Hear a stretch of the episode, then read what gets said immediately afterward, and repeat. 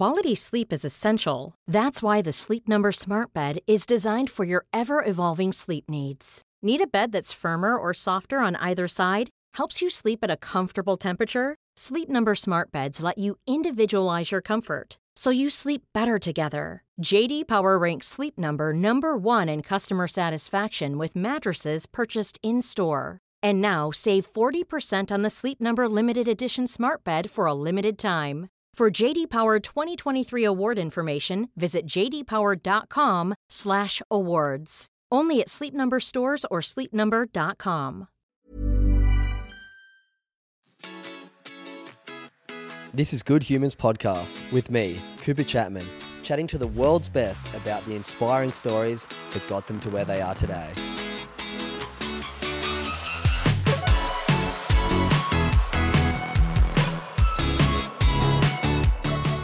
What's going on, you good humans, and welcome back to guest episode number 76 of Good Humans podcast. Today is a very fun episode with a great friend of mine, Fabrizi. Fabrizi is a FPV po- drone pilot, which is a drone pilot who puts goggles on his face and then flies around the drone as if it looks like he is a little helicopter.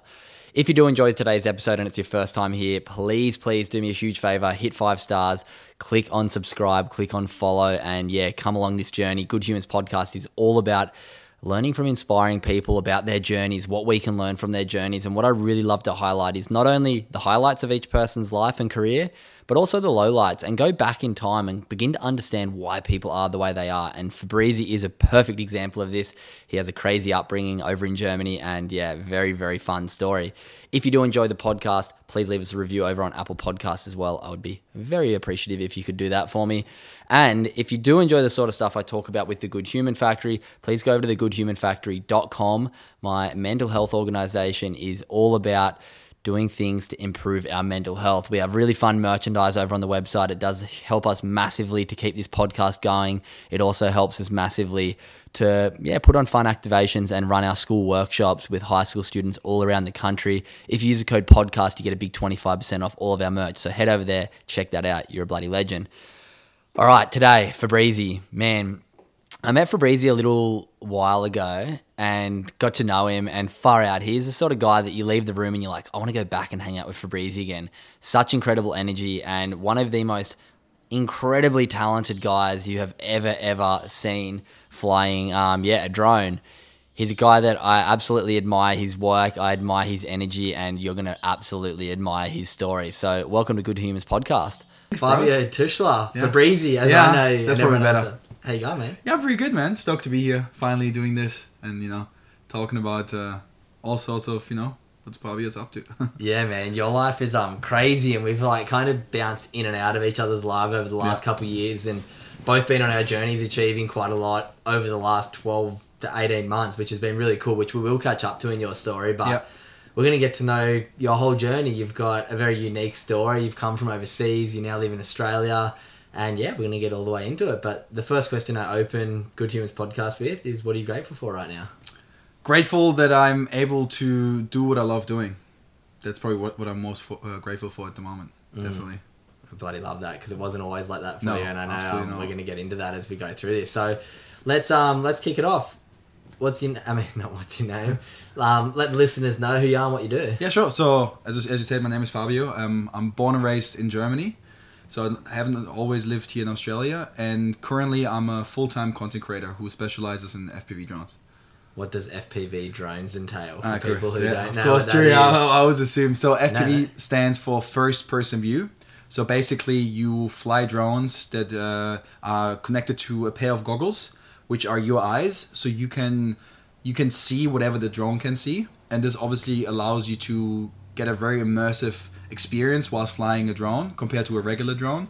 And also, these kind of drones, the FPV drones, are able to capture very unique content because they're not limited to you know just going forward, up and down. They can basically fly upside, upside down. They can do loops. They can go up to 130 kilometers an hour. So they're very versatile, very fast, very extreme, and uh, that really suits the kind of content that I like to capture with it. Bloody love that. What got you into flying FPV drones? Um, well, that's a long. What got me into it? yeah, we'll, uh, we'll go all the way back to the start of the story. Just while you yeah. So um, what got me into it is a guy called Johnny FPV. He's until uh, yeah till this date one of the biggest or one of the most popular um, FPV drone pilots uh, out there. And I saw a video of him where he was chasing rhinos somewhere in Africa, and the way he was capturing that video looked from yeah out of this world. And I once I saw this video, I looked more into it and saw more and more videos from this guy. And when I saw it, I was like, I want to do this.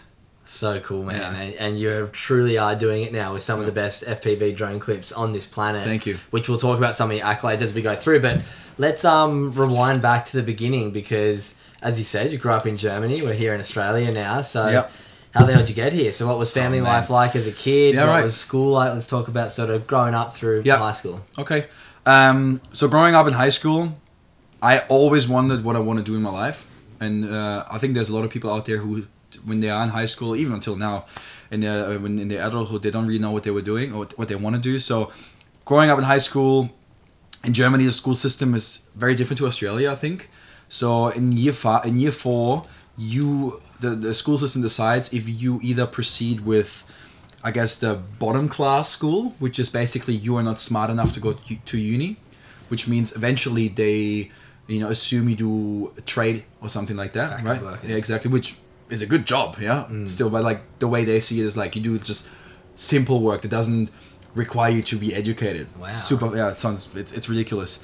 Then you have the middle path, which is you're not really dumb, but you're also not as smart. So there may be a chance for you later on to um, visit uni. And then there is the smart path, which is basically you're the, s- one of the smartest in class. You get to go to um, a particular school that allows you then to do your HSC, I think in Australia, Yeah, which is equivalent. So you go to you do you go to high school for 13 years. Is it about right? thirty percent, thirty percent, thirty percent? It's, it's hard to say to be honest. Um, back then, back in the days when I was growing up, I think majority of people were between the the bottom and the middle class, and only the, I think the top twenty five percent maybe would make it to the smart school, right? So, the bottom class goes to school for nine years, middle class goes to school ten years, and then top class goes to school between twelve or thirteen years, depending on the state that you live in. So, relatively early on already you get i guess divided into these you know genres genres and that really determines the way you you know get edu- educated what you are exposed to what kind of social environment you will fall under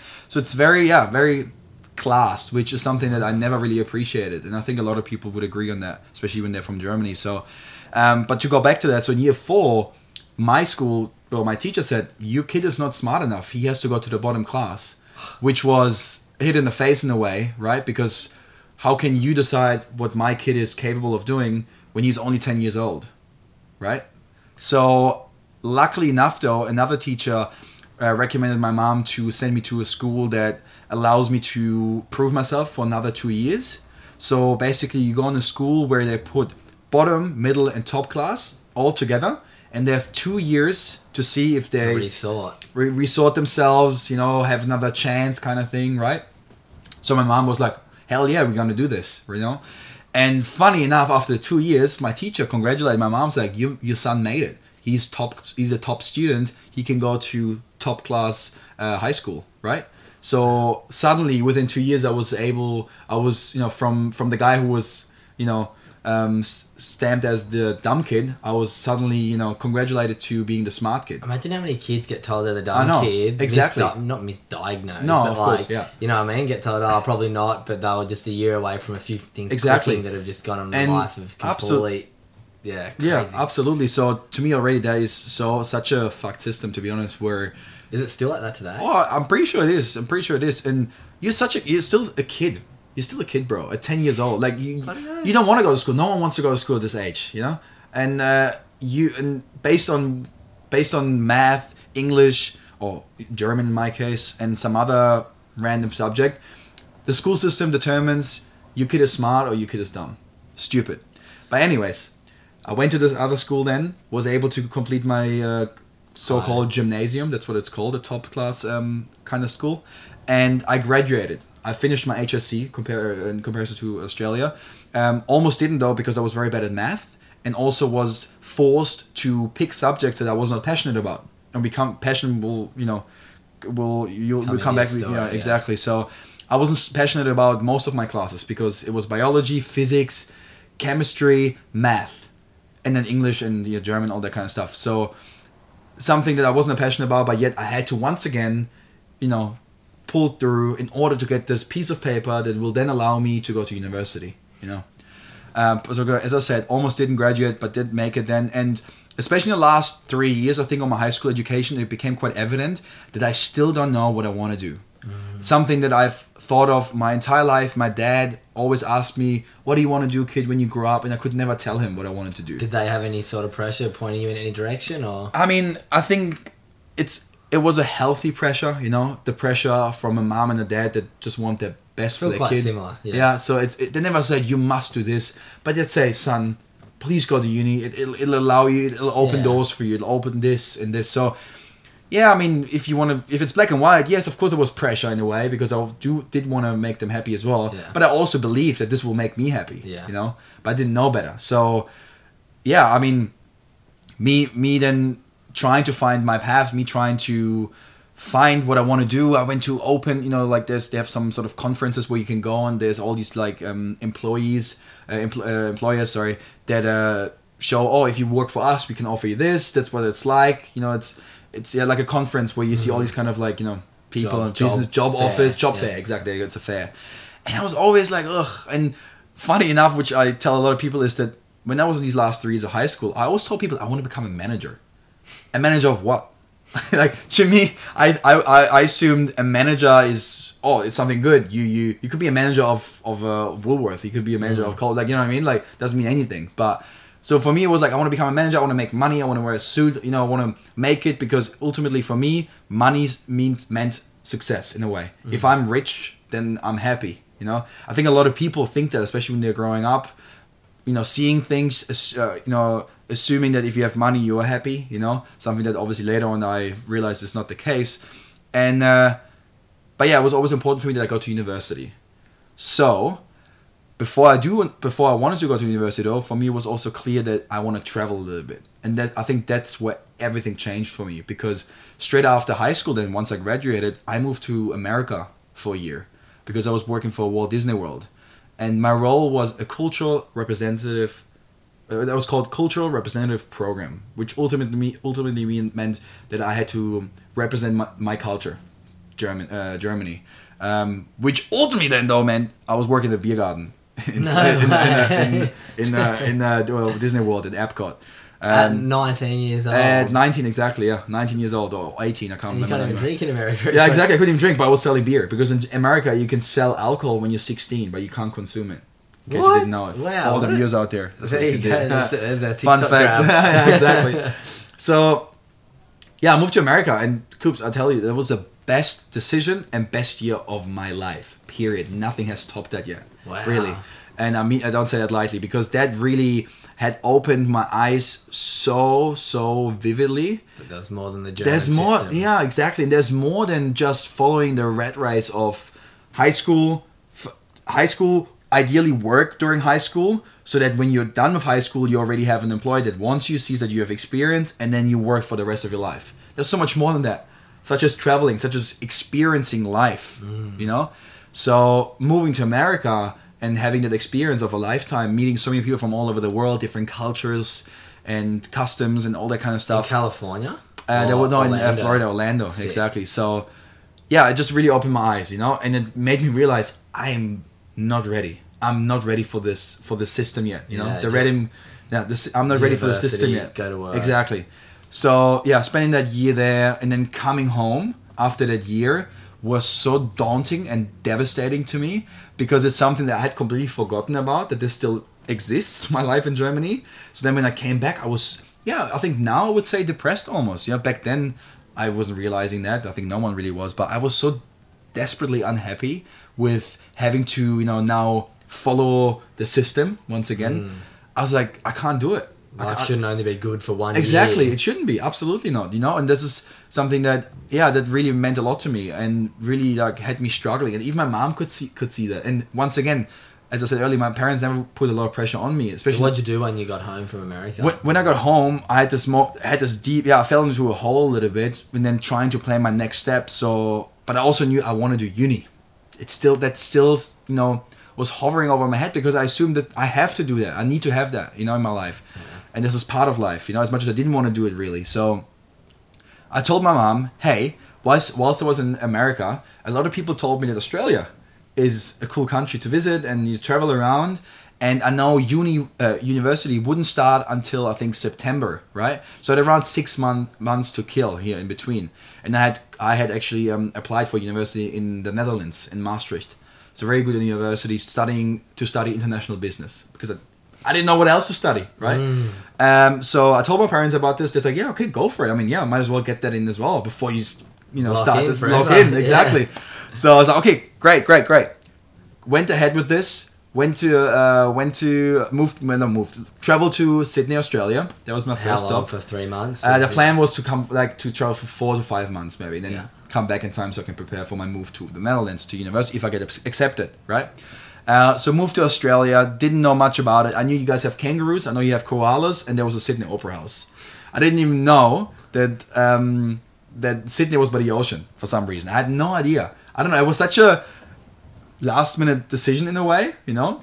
And it seems pretty crazy because I just moved, decided to go on the other side of the So world. like 20 at this time? Uh, 20, yeah, I think so, roughly about that, yeah, exactly. So, um, How old are you now, by the way? I'm 28 now. Okay. Yeah.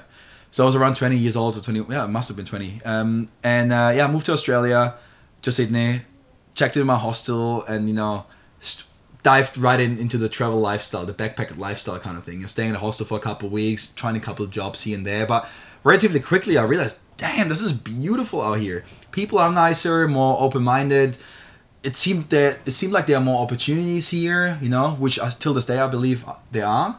And um, yeah, I really fell in love with this country. I genuinely did. I really, really had a good time here. I had a good job in hospitality, meeting a lot of people, made good money, and you know, time passes quickly as you know when you have fun, you know. So then, eventually, you know, I, I had a letter from university saying, "Yo, you got accepted into uni," and that's something that I'm supposed to be happy about, especially because I was a good uni and isn't that what I'm supposed to do, going to uni and be happy about, right? You see all these reaction videos online of people And getting accepted accepted, into a certain and they're going uni. crazy. And at this, I also want to say there's nothing wrong about uni, but if you really like, if you- if you need to do uni to get to your dream job, then this is the right way. But in my case, it was just something that I thought I had to do once again. So I wasn't really happy about it because I knew this means that I can not continue what I'm currently doing. So I pushed this decision to come back further and further and further back, all all the way to me changing my flight from going back to Australia because by that time I was actually in Thailand traveling. Um, and at the airport, I decided, you know what, I'm not gonna go back to Sydney. I gotta go back to Germany to try this out with university. Yeah. At the airport, dude. I told the lady from Thai Airways to get my luggage off the plane. Like that. That's that's how I made the decision. I had called my dad prior to this at the airport crying because I was like I I had so much pressure on me. I there was I felt like the whole world is collapsing on me because I left it till the last minute. That's my my my fault. But still, I had so much going on and so many decisions to make, so many big decisions mm. that I just they are just Didn't make any of them. yeah, exactly. I stagnated. You know what I mean? And then yeah, last minute decided to go back to Germany because I knew I need to try this out.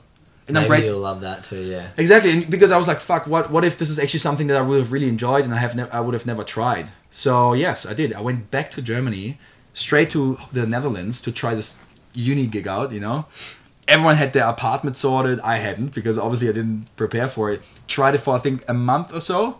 Realized I hated it. Like really, did not or not maybe Are hated you it, but really going to give four years of your life away Exactly. this when you just left a year Like, and a half of living? I just left Sydney with a cool job that I enjoyed, with a lifestyle that is unmatched by anything that I've ever experienced before.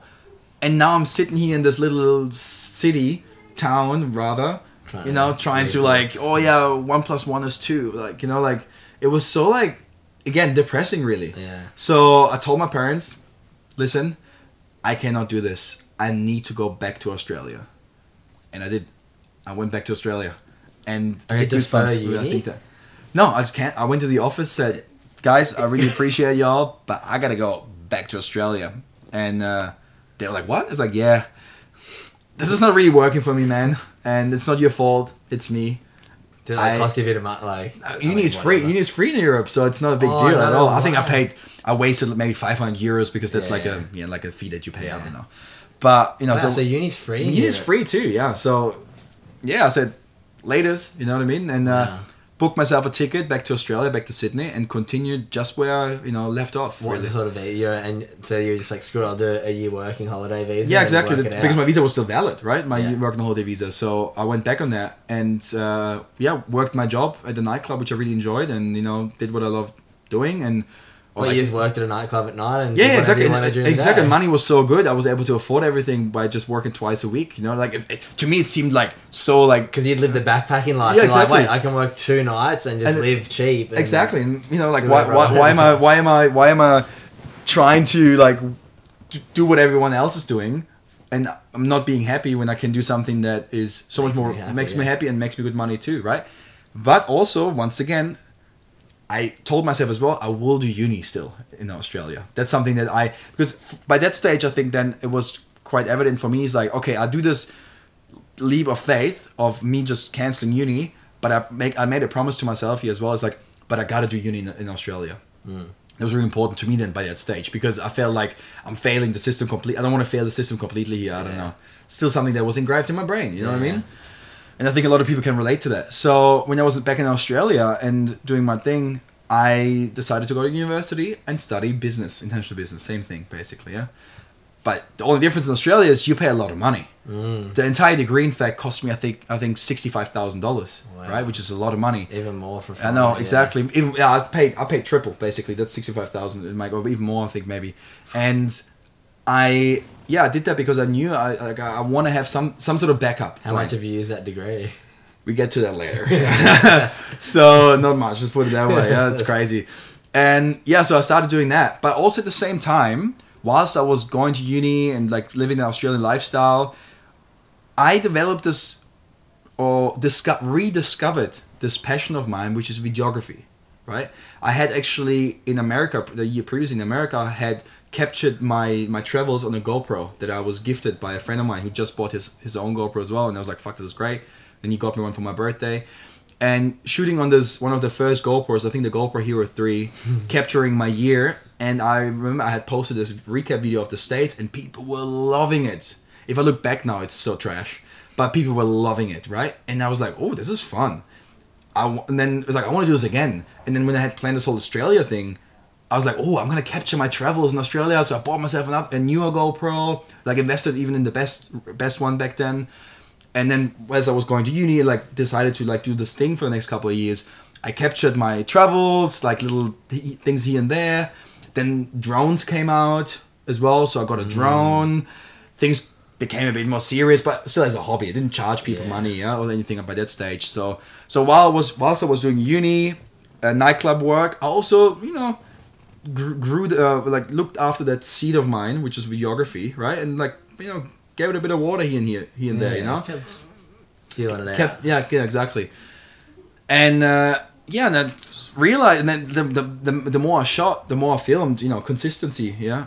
Um, the more consistent i was with the filming people like starting to recognize me and or like recognize me uh, acknowledge that hey you got something dude. Like you're good at this. You should pursue this. Why are you what, what are you doing in uni? You, you, you studying media or something or graphics? And or film and i was like no i'm actually doing a business degree and like oh okay interesting you know what i mean Yeah. And, you're, um, you're talented to not be doing it full time. yeah exactly and i was like ah it's just a hobby it's just a hobby So the clues are always there. The clues are funny? always there. The clues are always there, you know. And that actually also reminds me back in high school, there was a teacher of mine, politics teacher, uh, sorry, not politics, uh, uh, history teacher, and he told me uh, at my last last day of class, he said he took me aside. He's like Fabio, I've really enjoyed teaching you here in history class, but I also want to tell you that you're you're the kind of guy that if you're not happy with something, make sure you do not pursue this. You got to do what you're truly happy about. And I can see that you know you you don't you haven't figured it out yet. But I know. But if you're ever in a in a situation where you realize that you are not happy with what you're doing, don't do it.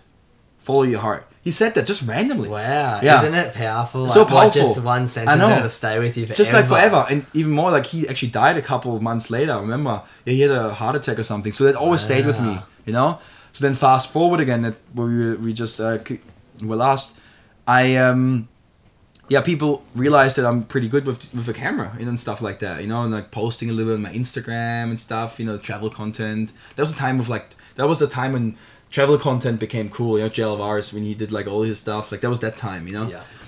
and uh, yeah, I never took it serious. Never acted on it. Knew I need to do uni, need to do this, you know. And then the last year of uni, I actually got a scholarship, a scholarship based on my grades because I did really well at university. That was probably also partially because of me paying so much money. So I was like, I gotta make this worth it. And the scholarship entitled me to ten thousand dollars that was put towards my fees, which was great, and also granted me a graduate position at a property investment firm. Just trapped you in. Trapped you in, yeah. Here's the money and here's the handcuffs. You know, like yeah. it was so like, ah, so like, yeah, so I ironic. You know what I mean? Yeah. And um, yeah, so I was like, yeah, sure, I'll take the money. And as I took the money, the handcuffs went on, kind of thing. And but I- it got me stoked. I was like, oh, I'm being recognized for something that I'm not so good at, but not passionate about at all, right? Mm. So then when I graduated, I was working at this property investment firm for a while, you know, and it was great. I, I thought it was great. I thought it was great. I thought it was. I made it. I was wearing a suit. I, I, I yeah. I, I genuinely thought I made it period. I was on the 50th floor, window seat on the office corner, like you know, really really cool. What about with your visa once you were there? uh, I was on the post study visa, The- the- uh, so you get a couple years Yeah, yeah, exa- gives you a couple of years after because you spent so much money in the country basically for your education. yeah. So yeah, I was working there, and that's where everything changed, like badly in a way. Me working in this So office. you're like 25 here? no, not yet. I'm 20. 23. 23. So you smash out uni. I think so. Or, or maybe no, wait, no, I must have been older. 25. No, 25. You're right. I was 25. Actually, you're right. Yeah, I was 25.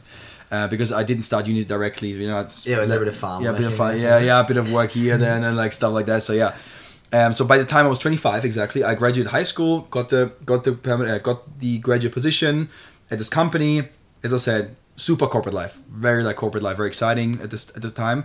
But I received it quickly, realized, oh, this is this is far from what I actually want to do, right?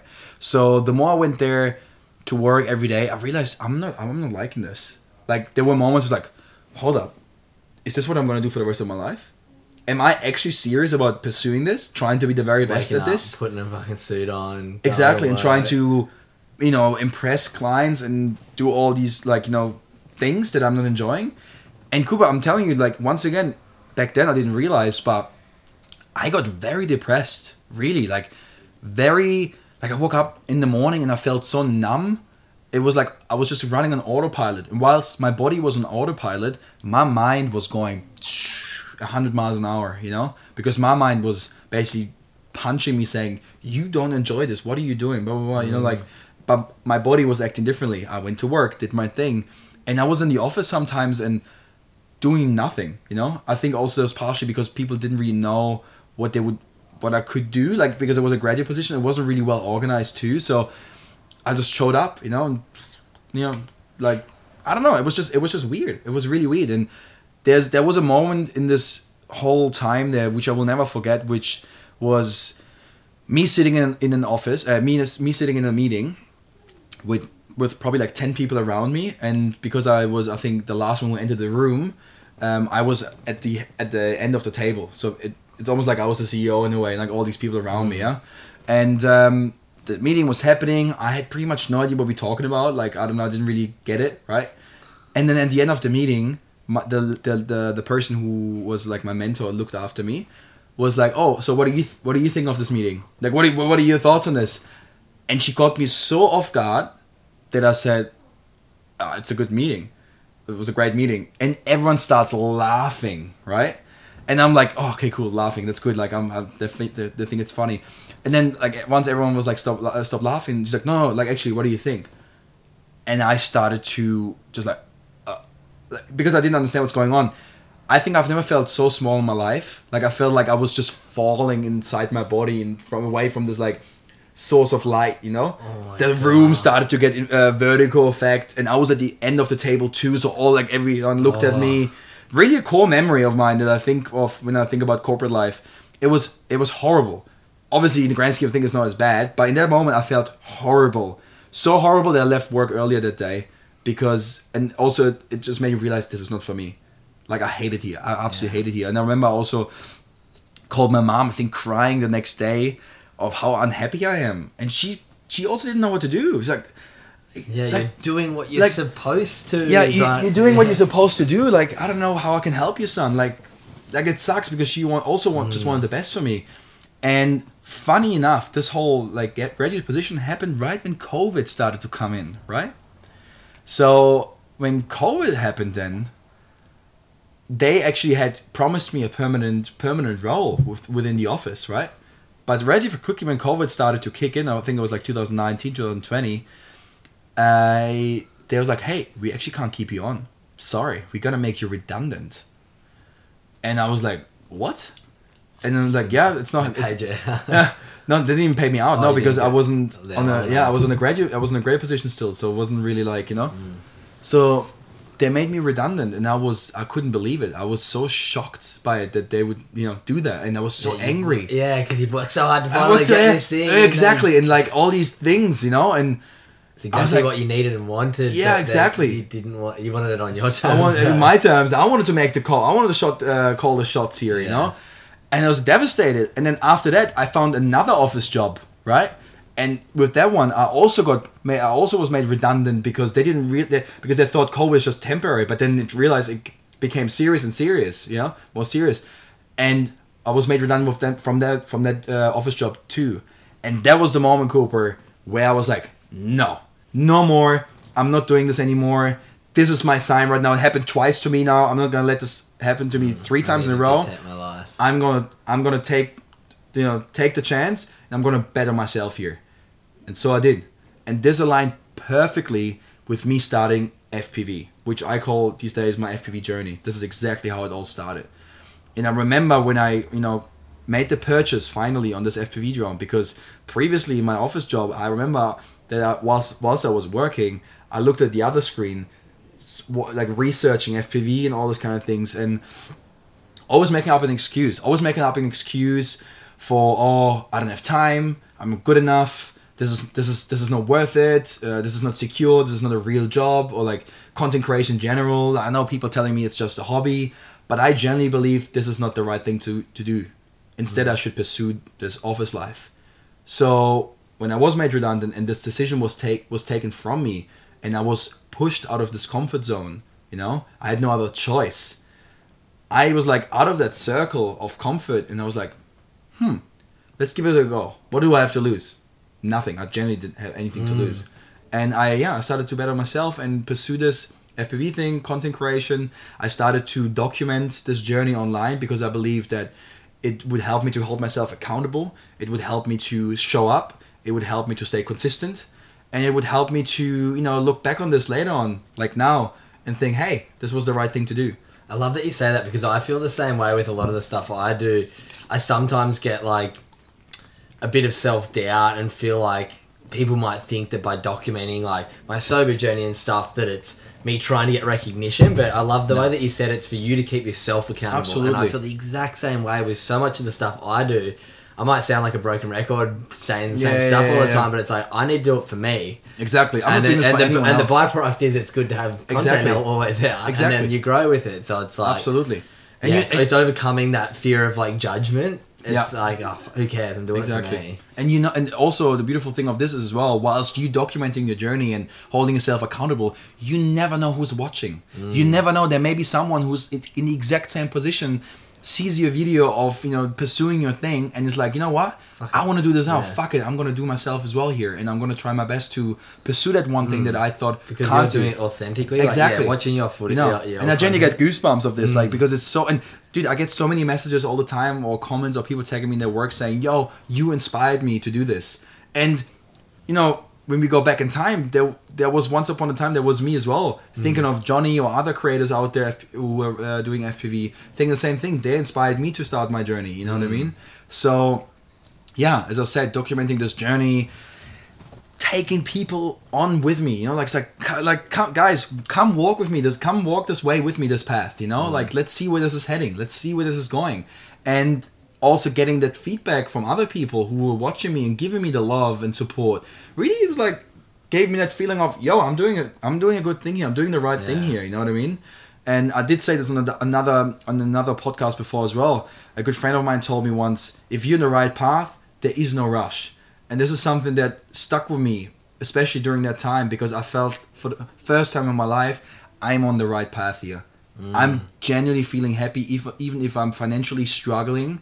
I'm pursuing something that I'm truly passionate about and there is no rush because the journey is everything here, not the mm. destination, you know? Because in fact back then I didn't even know where the destination is. Mm. So yeah, starting to, you know, get take people on board and creating more and more content, you know, being consistent. This is the key to everything in life, whether it's the gym, whether it's a business, whether it's your own creative process, whether, you know, it's you trying to improve your skills. Consistency is key. Period. Nothing goes above that. I think so many people start something, do like a week or two, or a month or two, or three, six months, and their stuff doesn't get traction and they give up.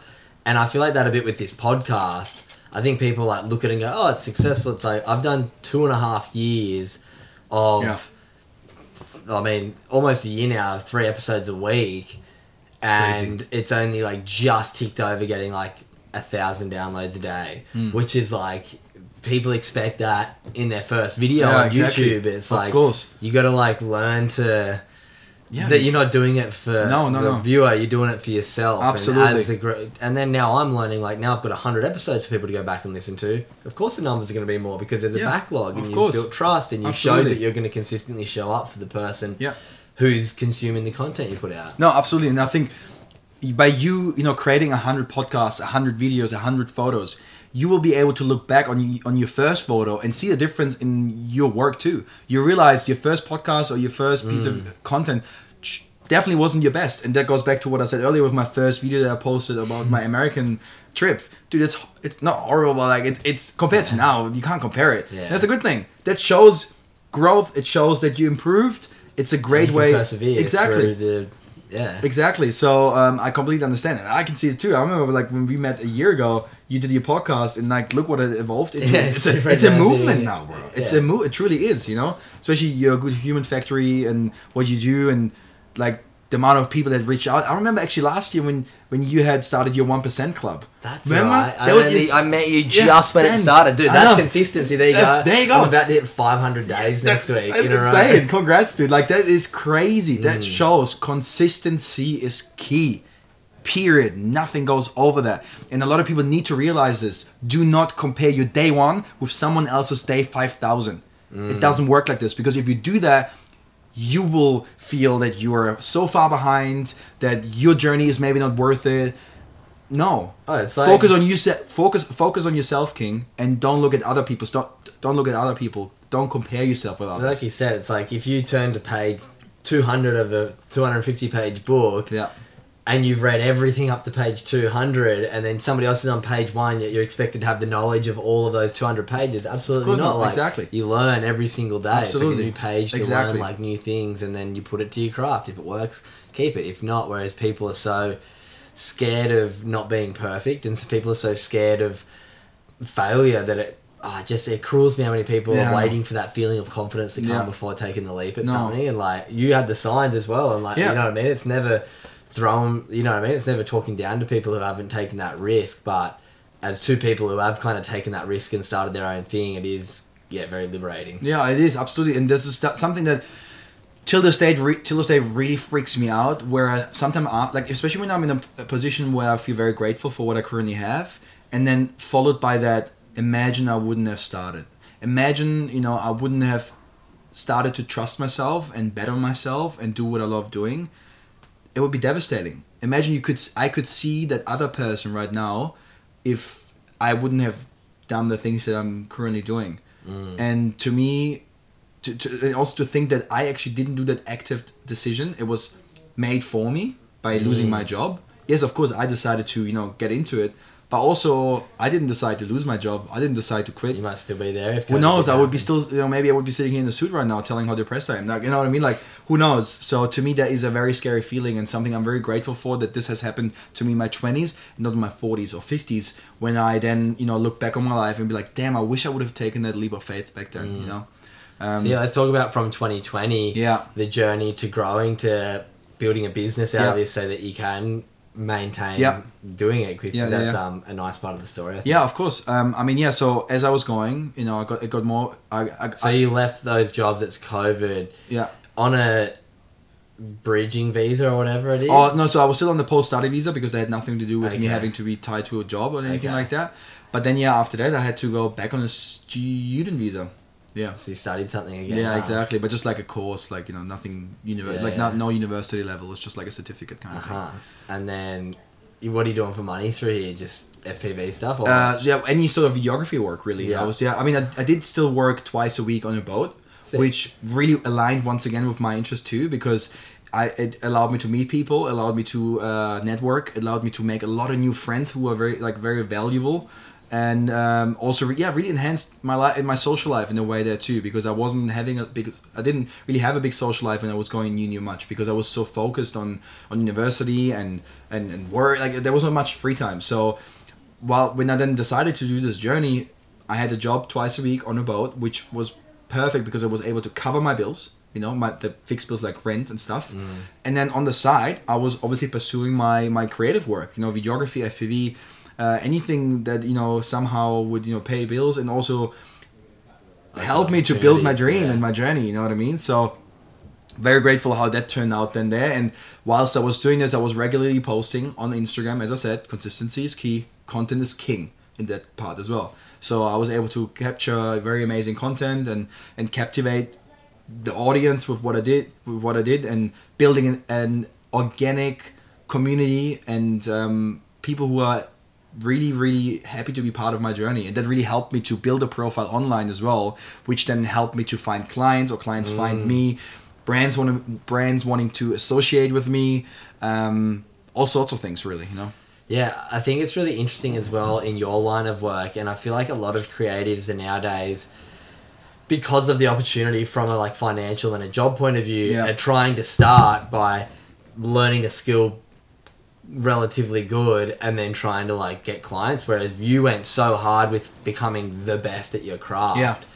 What do you have to sort of say on that part of your journey? Because I feel like there's quite a lot of young people who are like, oh, you know what, I want to be a photographer. And the Yeah. first thing they do is start going to clients Yeah. that- rather than actually getting Gotcha. really good and shooting Gotcha. for free and building their skill. I mean, I think that's a, that's actually a great point because I think first first the first thing you have to do is work on your own craft. Mm. Don't chase clients, you know, because you have to also understand the client wants the best for his buck. So, and in the beginning, you probably are not able to provide that, and that's completely fine. That's completely okay because you only You just gotta started. learn that. I felt the same Yeah. with me doing my workshops. Like, I wish I did more for free at Yeah. the beginning of my journey than I did because I reckon it would have accelerated Yeah. me in the long run. And that's something you learn along the journey. You know, sometimes you fail, which ultimately is not failing. It's just you, you know, learning. Learn a way not to do That- it. Exactly. So I think it's really important to have that fail moment because you realize, okay, maybe let's try the try the other way. Was there any fail moments like that for you oh, absolutely. I mean, that you can think of that stands out? Or if not, can you think of a big opportunity that was like a Kickstarter for you? an opportunity that was a Kickstarter for me. Yeah. Uh, yeah, absolutely, absolutely. Uh, d- yeah, definitely, de- definitely. No, actually, definitely the trip that I did with Alex and Sam to Margaret River. Oh, was That, that yeah, yeah, yeah. That had changed everything, dude. Wow, okay. Because on that trip, I I like yeah. So I was with Alex and Sam um, on the trip to Margaret River for the WSL Championship with Red Bull, and I had the chance to shoot Italo Ferreira, the back then world champion in surf, and because of me shooting that that shoot uh, that, that that shot of him. Um, I believe also Red Bull was able to see what I was capable of doing and what I was able to produce, and also GoPro after that. You know what I mean? And then thanks to Sam and um, Alex, who then you know I guess through them also uh, GoPro was aware that what I was capable of doing. I quickly you know had a meeting with them after that, relatively quickly after, and then was officially part of the GoPro family. Sick. So that's definitely a moment of appreciation, also of friends, of uh, you know them believing in me. But also having the skill level that it's Absolutely. worthwhile for your friends Absolutely. to put you and forward. also to be fair, back like on uh, the lead up to this situation, I had already, of course, practiced. and, you know, Exactly. this is just to go back to what you said earlier. This wasn't like a day one thing. This No, happened no, like this I was a year of yeah, that was almost a year in, I would say, you know, like maybe eight months or so. So definitely, as a piece of advice for anyone who's starting out or, or starting out to follow their passion or with their dream, you got to start somewhere. You got just got to start. That's the most important part here. And don't expect at the start to get all the big gigs coming through or everyone saying yo we want you because you got to provide something you got to add value to them too you know I, I appreciate that you when you have a lot of confidence in yourself that you believe that you can do anything and you probably are capable of that too but also you got to respect that there is there are some lessons to learn and some skills to acquire and that's part of it and you should never just look at the destination you know uh, till this day i believe that i have come i have come so far not to come only that far. Mm. you know what i mean? I'm here for the journey. I'm not here just to make meet the goal. I will be in fact forever on the journey. And that's what i Mm. want to do because that's where you learn things where you experience things where you truly appreciate what you have. Because once you're at the destination what's it to do do? yeah all you can do is look back and then you stagnate right? Mm. so you in the ideal world i want to be on the journey forever. Mm. and the destination ultimately then would be death. Mm. because that's when then everything is over you know what i mean? I think it's something very important. To me there there is no destinations. There is no destination. There is there are certain milestones i want to achieve for sure. There's certain goals yes. But there's no end station there's no Mm. destination. There's always a journey. Yeah, I love that, and I think it's so important relating to starting something new that I look at it like this. I look at it like with what I'm doing right now. If I wanted to go and be a builder, I'd have to do four years in as, a, as an apprentice Mm. to even get to a point that I could be like left on my own. Let's say, yeah like somewhat. With what I'm starting as a business, I'm like, I'm two years in. I'm like a second year apprentice. Like I'm just still learning how to like cut the pipes as an apprentice Yeah, yeah. plumber. Like I don't need to try and compare myself to the builder who's owned his business for a few years just because I'm starting something like this. Yeah, I just feel like once you like confuse the timeline of the success that comes with starting Exactly. something, yeah, it's just that like comparing your chapter one to someone else's chapter Exactly. fifty. But no, it's um, it's been really cool to watch your journey and then coming into it. So once those big opportunities happened, um, you came and shot this GoPro thing for Sam. yeah And then there was the GoPro million dollar million dollar challenge Challenge? yeah, man So yeah, let's talk about those couple Bro, moments because that was when we got to spend quite a lot Yeah, of time together when Sam needed to Yeah. shoot something for the new GoPro, Yeah, and that's when you spent three weeks Yeah. together living at my house. Yeah, yeah, right. That was that was epic, bro. Till this day, 2021 was my year. Definitely, by far. That year was when I was truly taking off. I was so deep in my journey, like fully locked into my seat and ready for this to yeah. conquer, like Editing all night, all night. all exactly. every Sky, uh, sky ain't the limit. That was my motto and still is. But particularly in that year and that time of my life, I was Work flying, harder. working hard, play harder. You know what I mean? And uh, yeah, that gig with Sam once again, you know, him the opportunity to join him on this trip to shoot for the GoPro 10. And uh, by then I was also sponsored by GoPro already, which was great. We were traveling for what I think five weeks almost, yeah, to shoot just in just in New South uh, Wales because I think back then we Mm, the borders couldn't were shut. borders were shut. That's why you're and we just made the the exactly border. and we made the most out of this. And oh boy, was this a was this a trip? It was one of the most yeah one of the most amazing time of my life once again and being able to finally being recognized for my hard work and once again this is something that I thought was just a hobby something I you know I was like oh let's give it a crack. Something that I hadn't believed in. helicopter. exactly. Exactly. And uh, yeah it was insane. And when after that gig I then I think at the end of the year in December then I had won the GoPro Hero million dollar challenge, which was just a cherry on top of this all. Because it just was like the recognition of the top of the top, you know, saying you've done the right thing. Yeah, do you want to explain the GoPro? Yeah, of course. Sorry. competition? So basically, the GoPro Hero Million Dollar Challenge is a challenge where which GoPro launches every year, and with the new with the new camera, and basically you have a couple months time to shoot as much as you can on your on your new GoPro, and you can submit your best clips to GoPro. And ultimately, at the end of the year, GoPro will go through all these submissions and will make an edit out of the best clips that come that were submitted. And whoever gets selected, which is usually you know around twenty people or so, or maybe more, I can't remember. I think it's probably more, probably around fifty. Um, they all win a share of one million USD dollars. And out of twenty eight thousand submissions, apparently, I was one of them. Wow. I was number I don't know, I think twelve or so, and my shot was selected right at the drop of the song.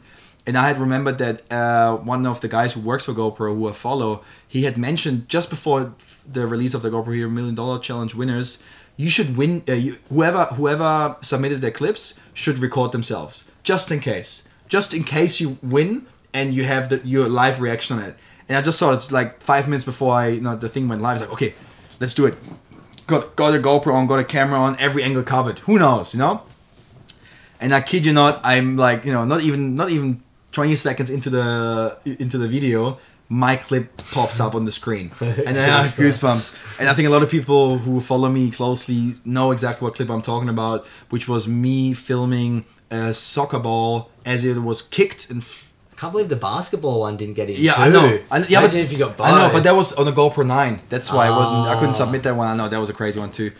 So that was selected, and you just see me screaming on top of my lungs. I think at 1 a.m. because of the time difference. Um, screaming, going crazy, throwing things, looking at the camera, acting like I'm expecting someone to tell me that this is not true. Just losing everything, and also crying after as well. and that's 18 months after you get fired from a job that you Yeah, I think even less, dude. That was like a year after, roughly, you know. Mm. And I just couldn't believe it. And I there's a there's a part of this video that I think no one has seen where I just talk in the camera for like five minutes, thanking everyone, you know, taking a moment of appreciation, also of this was not just a win for me. This was a win for everyone who has been supporting and was part of my journey. Because without y'all, I wouldn't have been able to do all this. You know, mm. because yes, of course, it takes. It's me who's doing all these things, but having the support of all these people telling me that I'm doing a good job and supporting me with, you know, their contribution, whether it's likes, comments, or just reaching out saying, "Yo, you're doing a good thing," that helps me to to always push myself, to, to always push myself and try new things and you know being confident in what I'm doing. You know what I mean? And yeah, winning that GoPro Million Dollar Challenge was just a cherry on top. Like it was just at the end of the year. Yes, the money was obviously great as well, winning I think around twenty three thousand dollars Australian. But it was more more so the recognition, mm. the recognition from GoPro, of course, a brand that I was fond from fond of since the GoPro Yeah. Hero 3, who also happens to be the camera that I first shot on, the video from Yeah, America, yeah. and now being recognized by that brand for my passion, something that was I was just meant to do as a hobby. Yeah, mind blowing. Wow. Yeah, it was a great way to end the year. That's crazy. And then coming into this year, we'll get pretty close to wrapping up now. But Yeah. coming into this year, what have you been up to? And um, Oh man, yeah, what's uh, what's life looking Yeah, like Yeah, so- you can obviously just see how happy you are. It's so cool. Yeah. I fucking I love I appreciate it. Thanks, the dude. I appreciate incredible. it.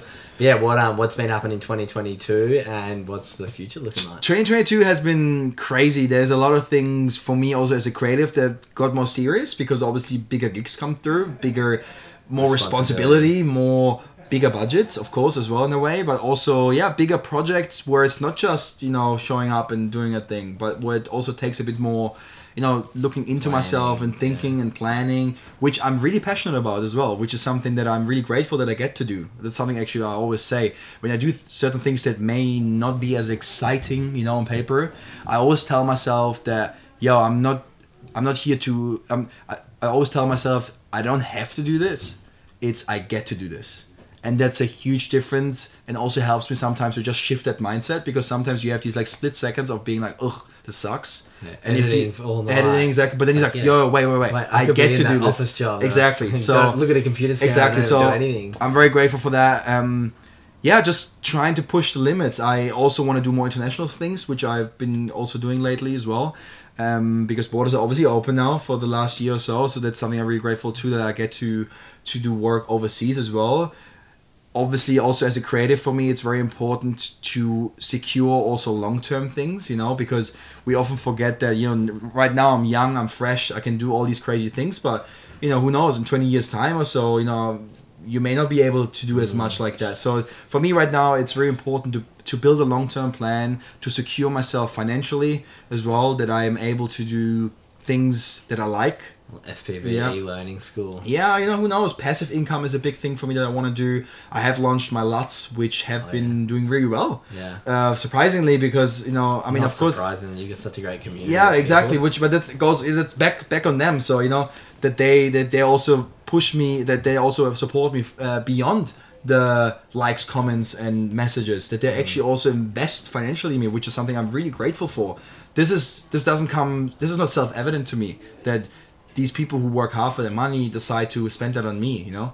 So it's something I'm really grateful for. So yeah, definitely more pa- passive income and yeah, also more creative projects where I have full authority over the entire project, where I can completely come up with my idea and make it reality. And that's something I'm really grateful for that I've also been you know supported by brands like Red Bull or GoPro who recently also invited me to come to Switzerland off to the Go- GoPro Creator Summit where I was able to shoot and film and connect with like-minded people for I think almost eight days. Like, Happy. dude, the, the opportunities I have received through this journey have been mind-blowing and something that I will never ever forget and I will always be grateful for.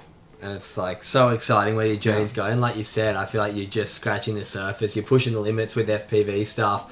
Um, I will leave in the show notes a few links to some of your videos because it's ridiculous what you can do with Thanks, an. I FPV. and we've done some really fun stuff together have, from like some golf stuff. Yeah. I'm going to give you a big box of good human merch because I'm sure Oh, you can think you, of something fun to do with the Oh, yeah, gratitude sure. stuff. Yeah. I'm sure there'll be something fun before um, for sure for you. But man, it's been so fun getting to catch up. Thanks, It's- dude. I love Likewise. hearing your story. It's um, it's really special, and I think anyone listening can hopefully draw some inspiration to you know, like if there's something there that you that stone that's left unturned, give it a go. Like your story is such great evidence that.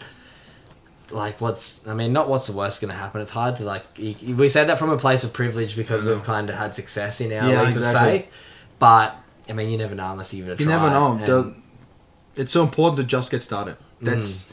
just started. If you have an idea, if you think something, if you have even just a tiny little thought of doing something that you think you couldn't achieve or you couldn't make it, give it a go. yeah, there's a hundred percent way to not achieve it. It's by not doing it.